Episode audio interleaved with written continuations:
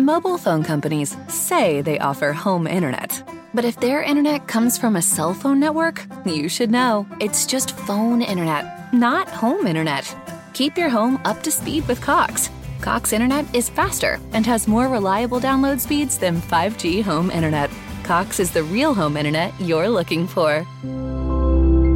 Based on Cox analysis of Ookla speed test intelligence data, Q3 2022, and Cox serviceable areas. Visit cox.com/internet for details.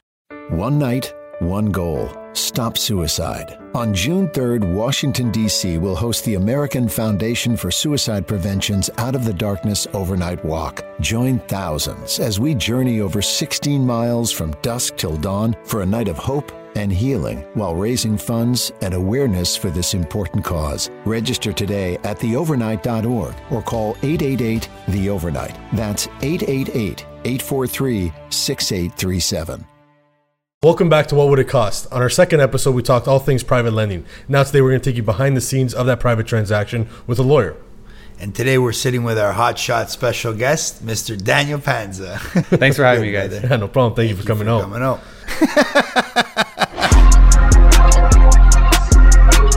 You bought a shed in Windsor? You made money in the housing market last year? No way. Anything you shot on, you would have made on. What would it cost? That's the $1 million question. You're looking at North Bay now's at $1 million. I don't even think they hand you the keys anymore. What is it going to cost? How much? Hi, my name's Nicholas Regina. My name's Michael Sakuro. And you're listening to What Would It Cost? Is that good? We're excited for this one because we were talking about private lending. It's a big topic, yep. And we want to take people behind the scenes on the legal side because it plays a really big factor, I find, more so than your traditional A or B mortgage, because there's a lot to do behind the scenes with the lender, the private lawyer. Whereas you guys are almost like the secondary underwriters or the mortgage officer, so to say, like when I submit to a lender or B lender. So take us through that steps once we submit a file to you. So yeah, basically when I get a commitment letter from you guys, that's my first introduction into the file. I might get a call from the lender or the borrower, whoever is my client, whoever I'm representing. Normally for deals that I do with you guys, yeah. I'm representing lenders, yeah. But I've represented borrowers in the past. Yeah. So they might give me a call saying, hey, heads up, Michael or Nick is going to send you a commitment. This is basically what the terms are. They'll just give me all they care about is the principal and the interest. They don't care about the other stuff, but that's what they'll tell me. So then I'll get a call or an email from one of you guys. I mostly deal with Michael, Nick. I get calls from you only if things go amazing, or if things go amazing, I'll get a call from Nick, or if things go horribly, I'll get a call from Nick. I mostly deal with Michael. So I get Nick's call. That's exactly how it is. Oh man, what I do or no, all right. Okay, so I get the commitment from Michael and I review it. I'll call the lender, I'll call Michael, make sure everyone's on the same page. Yeah. And a major thing that I find is we need to have open communication between all parties, right? Because there shouldn't be anything lost in translation when it's you guys are again talking to the borrower or the lender. Yeah. I'm talking to my client. I'm talking to you guys. Yeah. As you know, Michael, I call Michael maybe 20 times a day. If I'm doing a mortgage with him, 20 times a day. Yeah. If I'm not, I'll call him 2 times a day. I just want to interject here. Yeah. I love the way you communicate. Yeah. It's above and beyond. And you always make sure to be the first one to reach out. It's never that we ever feel like we're chasing you. Yeah. You're always ringing up Mikey's phone and in our inboxes. So didn't want to hijack the convo there, but I did want to validate that and say we do really love to work with you for many reasons, but that being one of the main ones. Well, it's good to hear, because as a lawyer, I mean, my assumptions are only as good as what you guys are telling me. My knowledge is only as good as what I'm hearing from you guys, what I'm hearing from my client. Right. So if I'm working off of assumptions of what I think the deal is going to be, that's how things go wrong. Yeah.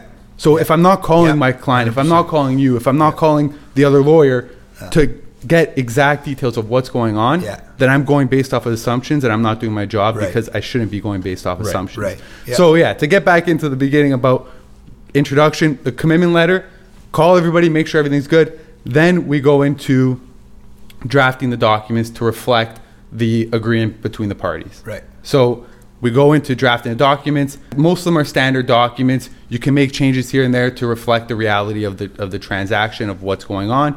All transactions are different to a certain degree. Right. And you also have to arrange title insurance, which is, I know this is what would it cost. So that is something that costs the borrower some money. Yeah. And it's one of the major expenses in a private lending transaction because these title insurance companies do charge a premium for private mortgages. Right. Okay. So the title insurance fees can be, it depends on the amount, the principal of the mortgage. Yeah. And you could also get certain endorsements, is what they call it, on that title insurance policy for specific items that you request. Okay. So depending on the title insurance policy, it could range from $500 to $1,500, around there. Okay. And that is what lawyers call a disbursement. So when we're charging our client, we charge our legal fees plus disbursements and HST. Right. Okay. So the disbursements include title insurance. If we need to register a mortgage, the government charges us a registration fee. Yeah. Okay. So that's approximately $77. Okay. There's a transaction levy that the Law Society of Ontario, we have to pay, I believe it's around $65. Okay. And then searches for, title searches, we got to look at the property to see the parcel abstract of everything that's registered on the property. So we see all the pre-existing mortgages, if there's any liens, if there's any encumbrances, what's going on. We check, we pull the actual instrument of the previous charges and the transfer. So that costs money as well. Okay. So those are the main expenses that you'll be paying for in a private mortgage: title insurance, search fees, registration fees. Okay. If there's anything that needs to be couriered, faxed, copied, those are also fees that incur. Staples the ink. Yeah. That's some people charge for that. It's basically anything that the law firm is paying out of their pocket on behalf of the client. That is a disbursement, okay? Right. And then the legal fees are our fees, what we take. Right. And then run us through, because a common misconception or one main factor when we're bringing on new lenders is explaining to them what their cost is. And, a big thing with private lending is that the borrower is paying the cost for the borrower and the lender's lawyer's fees as well. Yeah. So just run us through like that overall cost and how that works with the communication of the other lawyer. Exactly. So the way that it's normally structured is that the borrower will pay the lender's legal fees. So when I draft the documents, I provide the borrower's, and I'm representing the lender, I provide the borrower's lawyer with a direction regarding the funds, which states exactly the amount of money that's coming to my law firm, the amount of money that's going to the lender for the lender fee, the amount of money that's going to the brokerage for the broker fee, if there is one. And then we have a trust ledger or a draft trust ledger, which basically breaks down, okay, let's say it's a $200,000 mortgage. Okay, the lender sent my law firm $200,000. We retained, let's say, legal fees and disbursements were $2,000. We retained $2,000. The lender's fee is $2,000, and the broker fee is $2,000, let's say. Right. And then it'll show the net advance to them, that's $6,000 in fees. The net advance to them would be $194,000. Right. And they know that that law firm's getting $194,000, and then that lawyer will take their fees and disbursements, and then the borrower will get whatever is remaining from that. Right. Okay. So something that the lenders need to know is basically they're going to be sending my law firm $200,000, right?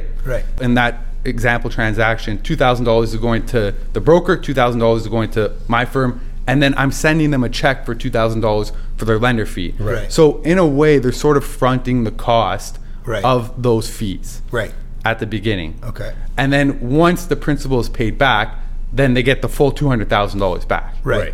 So that's basically how it works. And so the trust ledger is like a balance sheet. Exactly. You're showing on both ends. This is what the costs were, and they both equal up to the same total of $200,000. Exactly. So when you say that the borrower is paying the lender's legal fees, the borrower isn't writing a check to the lender's lawyer. Right. It's coming out of the advance.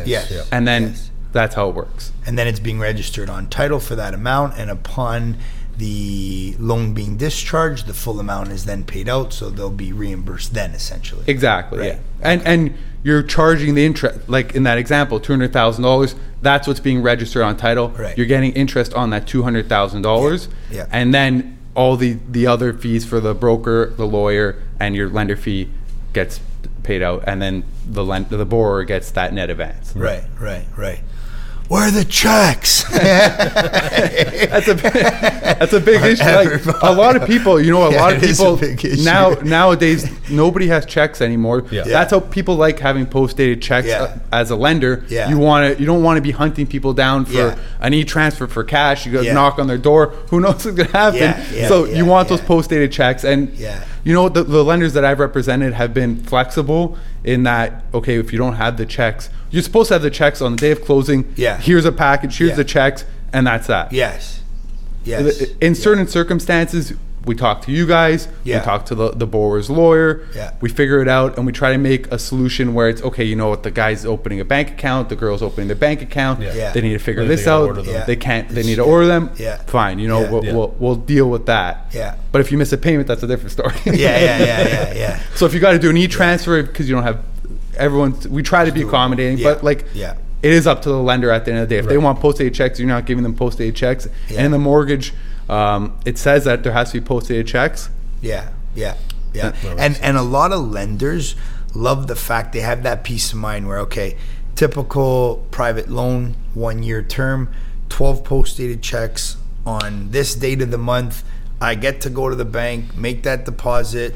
The checks are in the envelope, and they're where we keep all our paperwork in the house, kind of thing. Yeah. Go to that bank, deposit like that. That very old school mentality of just the money's there, the checks are there, as opposed to having to do that chasing for an e-transfer. Or let's meet up. It's everyone's so busy; they have so many things going on. Or it's just simple: 12 checks, interest only. Deposit them on that day of the month. And they really account for that, right? So it as much as we laughed about it a little bit, it's something that really sticks out to the lender, and it's one of their favorite things is getting those 12 post-dated checks, right? Yeah, now they don't even have to go to the bank. They can just take a photo of it in their underwear. And there, it's deposited. So And especially because you deal a lot with the lenders now. So again, another question from new lenders is what happens if they don't pay, or how? What are the chances I lose my money? Because, again, they're looking at it from the sense that you have your bank products, you have your savings account, your GICs, your mutual funds, your stocks. They all have their own risks. They all have their own rewards. But it's sort of laid out as to, what's going to happen. So, like a GIC, it's guaranteed. So you lose your interest if you cash it early on most of them, but it's guaranteed. Mutual fund, it fluctuates based on the market. Stocks, again, they fluctuate based on the market. So now with the private lending, I give you $100,000. What are the chances, or what's the outcome that if I'm going to lose my money on the legal side? Yeah, sure. So that's something for where you guys come in and you guys assist the lender in making a determination. Hey, how much risk is the lender taking on? Right. Yeah. What is on title? Is there a pre-existing mortgage? Are you in second place? What is the value of the home? Yeah. So that's where you get fourth mortgage, 150 LTV. Yeah. Exactly. It's a Woodbridge. It's good. Don't worry, bro. It's gonna come up. Give me the money. Yeah, sure. So that's what. So as a lawyer, my job, I want to make sure that my client's money is secured in a legal sense, but as far as determining their risk tolerance, that's something for them to determine, and I need to provide them with all of the information in my power or that I can obtain in order to help them assess those risks. Right. Yeah. So we have you guys have clients who are more risk adverse. You have clients who are willing to take on more risk, clients who don't want to take on as much risk, and you guys are providing them all the information for them to come to their determination. And a lot of these private lenders are sophisticated individuals. Yes. They've been in the real estate market for a long time. They've been lending money for a long time. So this isn't something that is for the faint of heart. Your security is in that property. So if you're satisfied that that property has sufficient security, has sufficient value to account for that mortgage that you're going to be putting on title, then you should feel confident in that. Yeah. But that's a determination that you need to make. And I know, even working on some files and overhearing you and Mikey go back and forth with it, come the underwriting stage and us putting our finger on the pulse and really getting a good understanding for the value of that property, he bounces a lot off of you, and you guys do, go down that rabbit hole together, and you do the due diligence with him, which is you going above and beyond from you doing your job, right? And we also appreciate that, and it's been nice working with you and getting that, education and understanding from your end as well to reassure us, on certain things that even if we're 100% certain, just to have that, you know, that expertise and that, you know, person behind the file that validates that and says, yes, for sure, that's what it is. These are big amounts of money that we're, you know, securing against these properties, and we want to make sure we have our lender's best interest along with the borrowers. So it's always nice to have you come into a file and really be able to bounce off of that. Yeah, for sure. And you know what, it's sad to say, I mean, this is the mentality that I need to have, is that the borrower is trying to, you know what, not screw over the lender, but you need to have that mentality that they're not coming with the full truth and honesty. Right. So you need to do your own due diligence. Yeah. I'm not believing anything that guy tells. If that guy says he has a $100,000 mortgage on his property, I'm not believing that until I go check title and see that there's a $100,000 mortgage on that property. And I go and I get the bank, a statement from his bank showing that the mortgage is $100,000. Of course. Or if he's saying there's only one mortgage on title, I'm not believing that until I go check title and see that, because there might be one mortgage on title, but there also might be a construction lien on title. Right. There also might be a notice of security interest on title. Right. There might be a whole host of other things on title that they're not telling you about. Yeah. Right. So that's a part of my role in helping the lender determine their risk, assess their full risk, is looking into title and discovering these things. And there might be stuff on title that the borrower doesn't even know about. Right. And there might be stuff on title that the borrower doesn't know about and that the lender is fine with assuming. Yeah.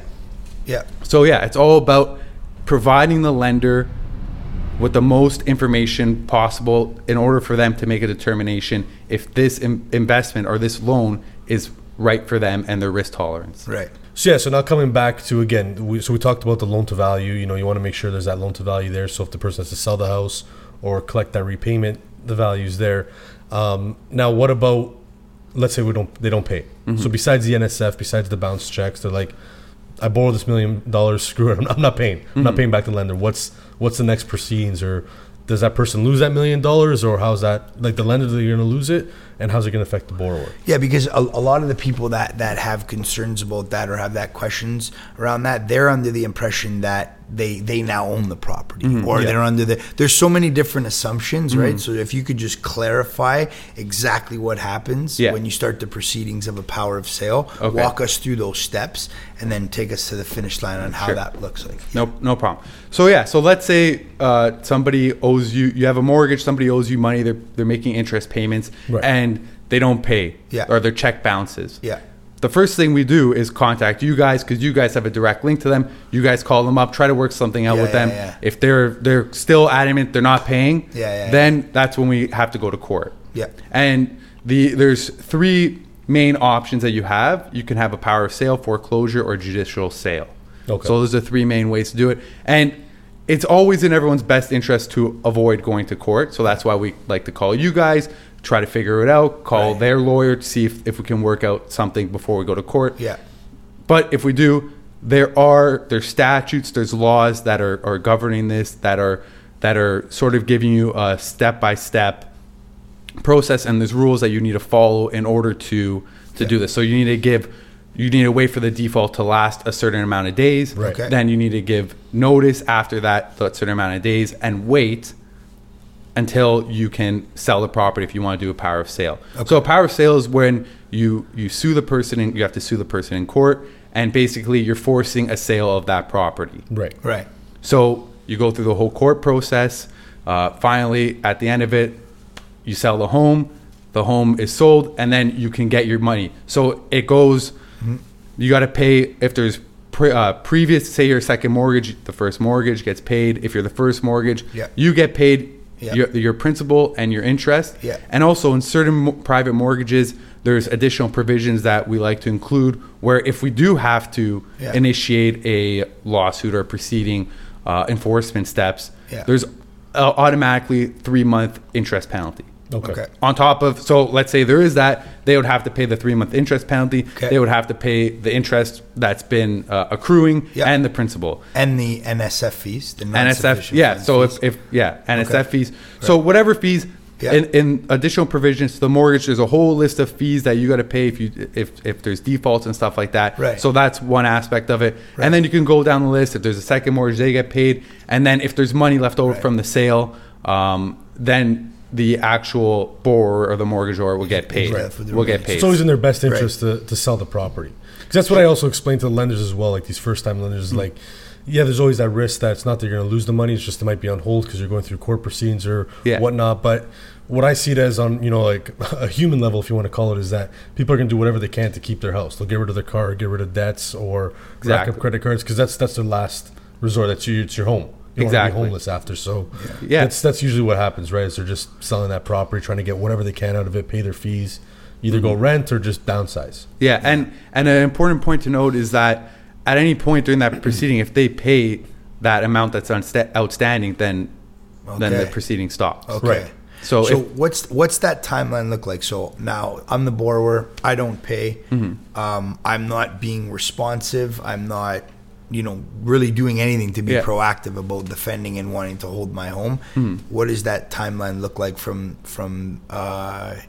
the legal proceeding standpoint, when the house can then be listed and sold? And when it is sold, people are under the impression that, oh, well, because now I'm in power and hold, you know, the key essentially. Mm-hmm. I can list it for whatever I'd like to list it for and have someone come back door and purchase it. But that's not the case. It has to be for fair market value. You just go through that motion. So something to back onto what you're saying is that if you do, the reason why there's a judicial sale, it's basically, it's similar to the power sale where the home is being sold, but that is a court monitored sale. Right. So the borrower can't then say that you improperly did something. You didn't sell the property for fair market value. Right. You're not going to get, they're not going to go after you for damages for improperly selling the home. Right. And they're going to say, hey, you know what? Right. The home's worth $2 million and you only sold it for $1 million because you just wanted to cover your principal, and that's it. Exactly. Yes. So that's why there's the judicial sale where it's done by a court. So how are they going to say that it was improper when it's the court that did it? Right. So that's why they have it's protecting the lender again. From damages from the borrower coming back and saying it was done improperly, where you know what, you listed it for sale for $1 million or $2 million, and your cousin's company bought the property for $1 million, so you're just helping your cousin out and you have shares in that company, so you know what, like that's why there is that judicial fair across the board. Yeah, exactly. So now what's the appetite for them listing now the property, and what that ask has to be, and how do the courts make it so that it's fair and the borrower actually feels like, you know what, I got fair market value for it. I you know, we pulled up some comparables and it actually even did better than that because of, you know, the timing of the market and where that was. Like, walk us through that. So yes, in a power sale, you're obviously going to hire a real estate agent who's not going to list it for below market value. Right. You're going to try. The point is. Right. And in every court proceeding, you want to act as reasonable as possible. Right. Because there's costs that are involved. It's a whole separate thing. Yeah. There's textbooks that are thicker than Michael's head about this thing, about costs. You know, it's a whole thing because in Ontario... Because I bust his balls on a daily. He's got to get it in there. I know. You made it on live, didn't you? But no, for real, like so in Ontario, the general rule is that a loser pays the winner's legal fees, a portion of the winner's legal fees, I should say. Okay. So, and a whole host, like I said, there's a thick textbook on a whole host of factors and considerations that are going into to determine exactly how much that loser is going to pay the winner. Yeah. So a part of that is the conduct of the parties. Yeah. If you're acting unreasonably, and you're a lender and you're acting unreasonably in the court proceeding and you end up winning, you might not get as much costs for your towards your legal fees. Okay. So that's why it's important to note that as a party in any legal proceeding, you should always act as reasonable as possible, because if you're acting unreasonably as a plaintiff, you might get less costs, or you might even get costs awarded against you. Right. And if you're a defendant and you're acting unreasonably, you're not responding, you know what, you're not engaging in the court process. Yeah. Then increased costs will be awarded against you. Right. So there's a whole host of issues and a whole host of factors that go into costs, and so a whole law. Like I said, it's a very complicated thing, but generally the rule is costs follow the cause. So if somebody causes something to a court proceeding to extend over a period of time because of their conduct, then costs are going to be awarded against them or reduced for them. Right, right. In light of the podcast being called What Would It Cost, if you don't mind us asking you, what would law school cost for all the young listeners and viewers? The law school fees are a lot. It's a lot. It's a lot of money. I mean, I don't even know what it costs to go to law school. I know what it costs. I know what that's it costs. Bro, that's a perfect answer. Be like, and then tag your dad. Yeah. See, I'm on the sheet with my dad. Yeah. So right. You know, I'm on the fucking sheet. Yeah. He knocks on my door. So law school, it depends. You know where they kill you in the books and all that other stuff is where they kill you. But tuition's probably around $15,000 to $30,000 a year. I haven't really checked recently what it's gone up, obviously. But ask your dad, Dan. Yeah, hey, Dad, how much did it cost? But it's around there per year. And like I said, they kill you on the books, the textbooks. Very cool.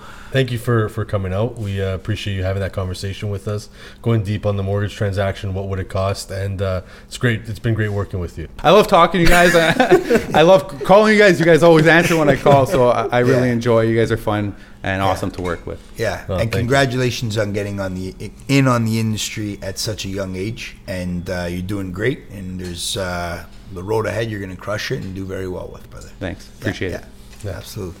All right, thank you again for tuning into this week's episode. Be sure to check us out every Monday on all your favorite streaming platforms, all our social medias. Be sure to like, follow, subscribe, and we'll see you next week. Next on What Would It Cost? I have some connections in the city because I went to school and a lot of those people did go and work for the city, so that's also like a nice advantage, right? Nice. I need the zoning changed. Yeah. For your investors and people that are placing funds in the real estate market and knowing how to navigate them and say, hey, you know, this might be hot right now and where all the sheep are flocking to kind of thing, but this is what's happening on the back end with the city planning. But I think the biggest thing that first-time buyers need to shift is their mindset about what their first home looks like.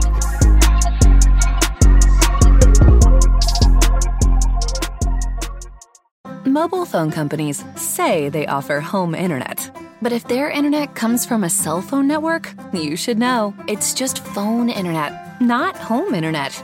Keep your home up to speed with Cox. Cox internet is faster and has more reliable download speeds than 5G home internet. Cox is the real home internet you're looking for. Based on Cox analysis of Ookla speed test intelligence data, Q3 2022, and Cox serviceable areas, visit cox.com/internet for details.